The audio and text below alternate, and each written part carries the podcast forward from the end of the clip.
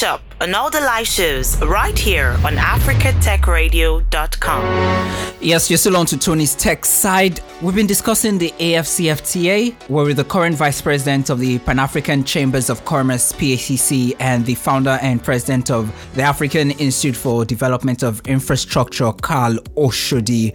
We've been discussing what exactly it's in it for tech, this whole uh, agreement discussions, and how it's supposed to begin in 2021. Let's look at the challenges to fully leveraging this agreement in the tech ecosystem, first of all, before we go into how exactly the tech ecosystem can leverage it. What exactly are the challenges you, you foresee? The challenge I actually foresee is the availability of uh, data. There is also the support from relevant stakeholders at the regional, national level. Let us uh, focus it in Nigeria. We yet do not have um, a, a fully automated regulations that are giving incentive to tech ecosystem to support trade and industrialization in Nigeria. As we speak, when you visit some of the website of uh, these agencies, regulating agencies, it's an eyesore. Only the private sector driven who are also coping, who are scaling up gradually. They have the commitment, they have the intention to move up faster but the resources is not there. And the reason you see that um, the local SMEs, in terms of having to develop branding system, uh, having to fly up their product and services, has also been the ingenuity of most of this tech ecosystem. Let's use say you have your product and services and you don't know how to leverage it. You need uh, digital marketing. And digital marketing platform and apps have been everywhere, supported uh, by uh, the tech ecosystem the government itself has not actually supported, I would say, the digital marketing per se, but the ingenuity of this tech ecosystem have brought in the rise of where they begin to build branding system, where they begin to develop uh, a well coordinated presence, relevance in terms of made supporting their product, supporting their services. And this is not enough. It's not enough because they cannot use some of these things to compete in the international scene. They cannot use it to compete with the guys from Asia. They cannot use it to compete with the guys in, in the US or Europe. We need support and a deliberate attention of policymakers to support the private sector to ensure that the instrument, which is the AFCFTA now, is driven 80 90% by the private sector. That way, there will be finances and resources available to support innovation, to encourage competitiveness at that level. Because, like I told you earlier, that the AFCFTA now has come up with a dashboard, a trading, an online trading dashboard. That online trading dashboard might not even be the best we might have a review and upgrade of innovations that can even be better than that trading platform. We can have a synchronization or harmonization of tech ecosystem coming together to review, to review, to reassess the successes that this trading platform will be made. Is it hackers free? Is it challenge free? How can you now begin to address some bottleneck? These things cannot be done by just one person alone. So we need this competitiveness and this innovation being encouraged at the national level, at the regional level, and at the continental level so that we can position at least settle our house. Because if we don't settle Africa, competing with the rest of the world will be a mirage. We must ensure that every resources, every attention, every commitment, every sentiment is geared towards boosting, you know, made in Africa, boosting by Africa, boosting innovations in Africa, and also betting on African SMEs that are in the tech sector. So that way, you can see that they will not begin to use the technology to accelerate because right now trade is in the tech arena. Trade is not just uh, with the cashless uh, principle, with uh, the borderless barrier. You cannot begin to trade even as we are talking. People use Zoom to, to trade now. So we need our tech-driven African Zoom to communicate with ourselves, not Zoom. We are paying our money to countries, and billions of dollars, uh, billions of dollars are going to the Zoom company. Billions of dollars are going to Microsoft team. We need an African system that can actually integrate our peculiarity. We respect our cultural DNA. We support our trade system. We value our resources. We encourage innovation. We boost and accelerate the investment in local SMEs, in young people, in women who are actually the primary drivers of the AFCFTA, with women and youth being in the field of technology, being as drivers of tech ecosystem, developing innovations, developing app. My brother, I tell you, things that we begin to see as a challenge on the continent will be addressed by not just only the private sector now. The private sector will now also encourage and inspire the government institutions to develop policy that can encourage and foster the progress that has been made so far. Yes, thank you, Carl. Let's look at things like data sovereignty, payment solutions, and other ancillary sectors that are basically driven by technology. Which other areas like this are available, and how best do you think tech can leverage these areas to push this agreement to make everyone in Africa quite comfortable? You see, like I told you before, Africans need to begin to bet on us, the tech ecosystem, the payment solutions, the data sovereignty. Now, let me even give you a shocker. Why has proposed a $5 trillion to be made in the next five years on the continent. So, which means that we don't have a data sovereignty.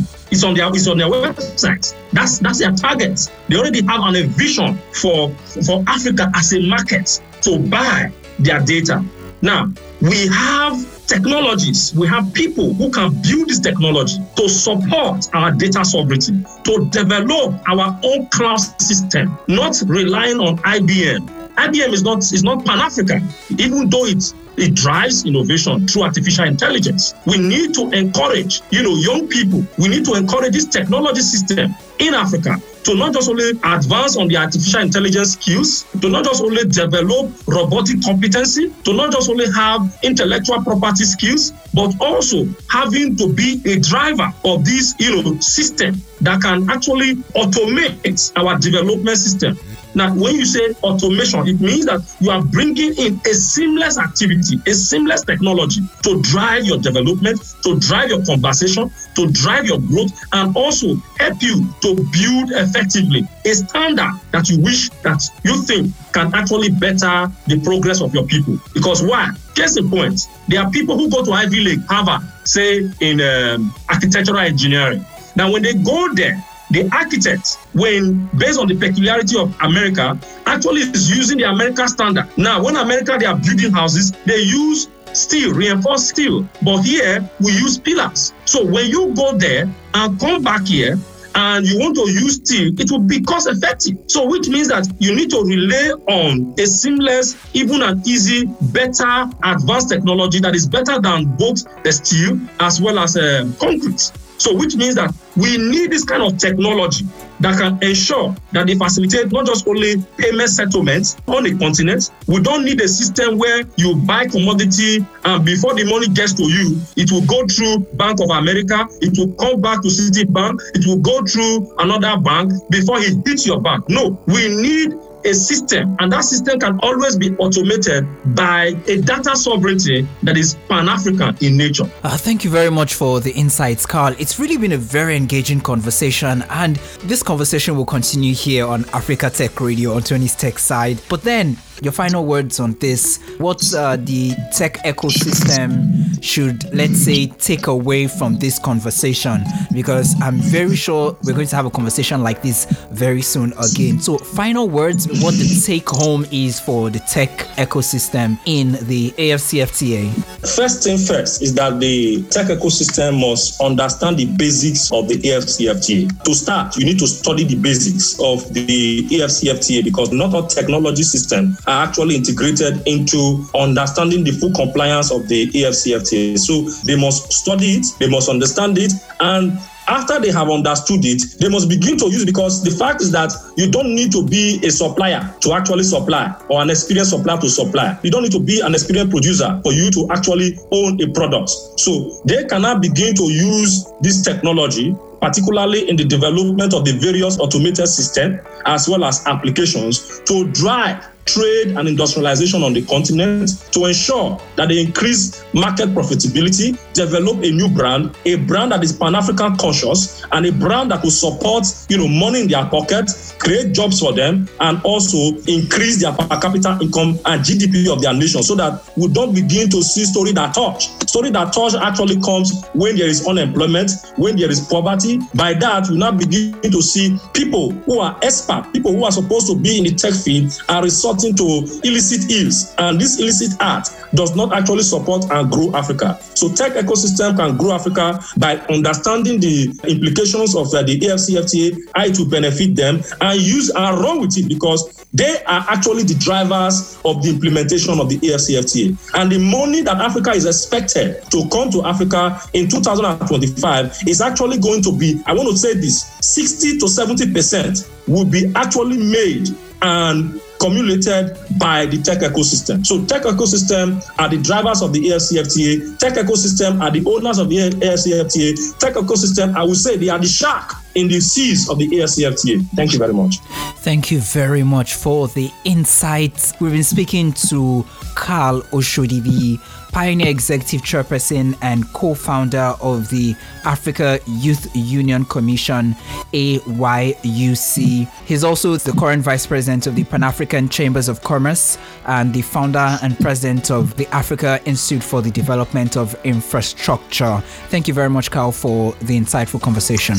You're welcome. You're so welcome. The same way Africa uh, reacted to and used the mobile digital technologies to scale business business in Africa and the development of Africa. We hope that the tech ecosystem can fully understand its place and its role in this agreement and leverage it for the development of Africa. We don't just pray for a strong God because we have a strong God. What we pray for are strong people and strong institutions and a strong mindset to push Africa to the pedestal Africa is supposed to be at now. Thanks for listening. And don't forget to catch up on all the shows here on AfricaTechRadio.com.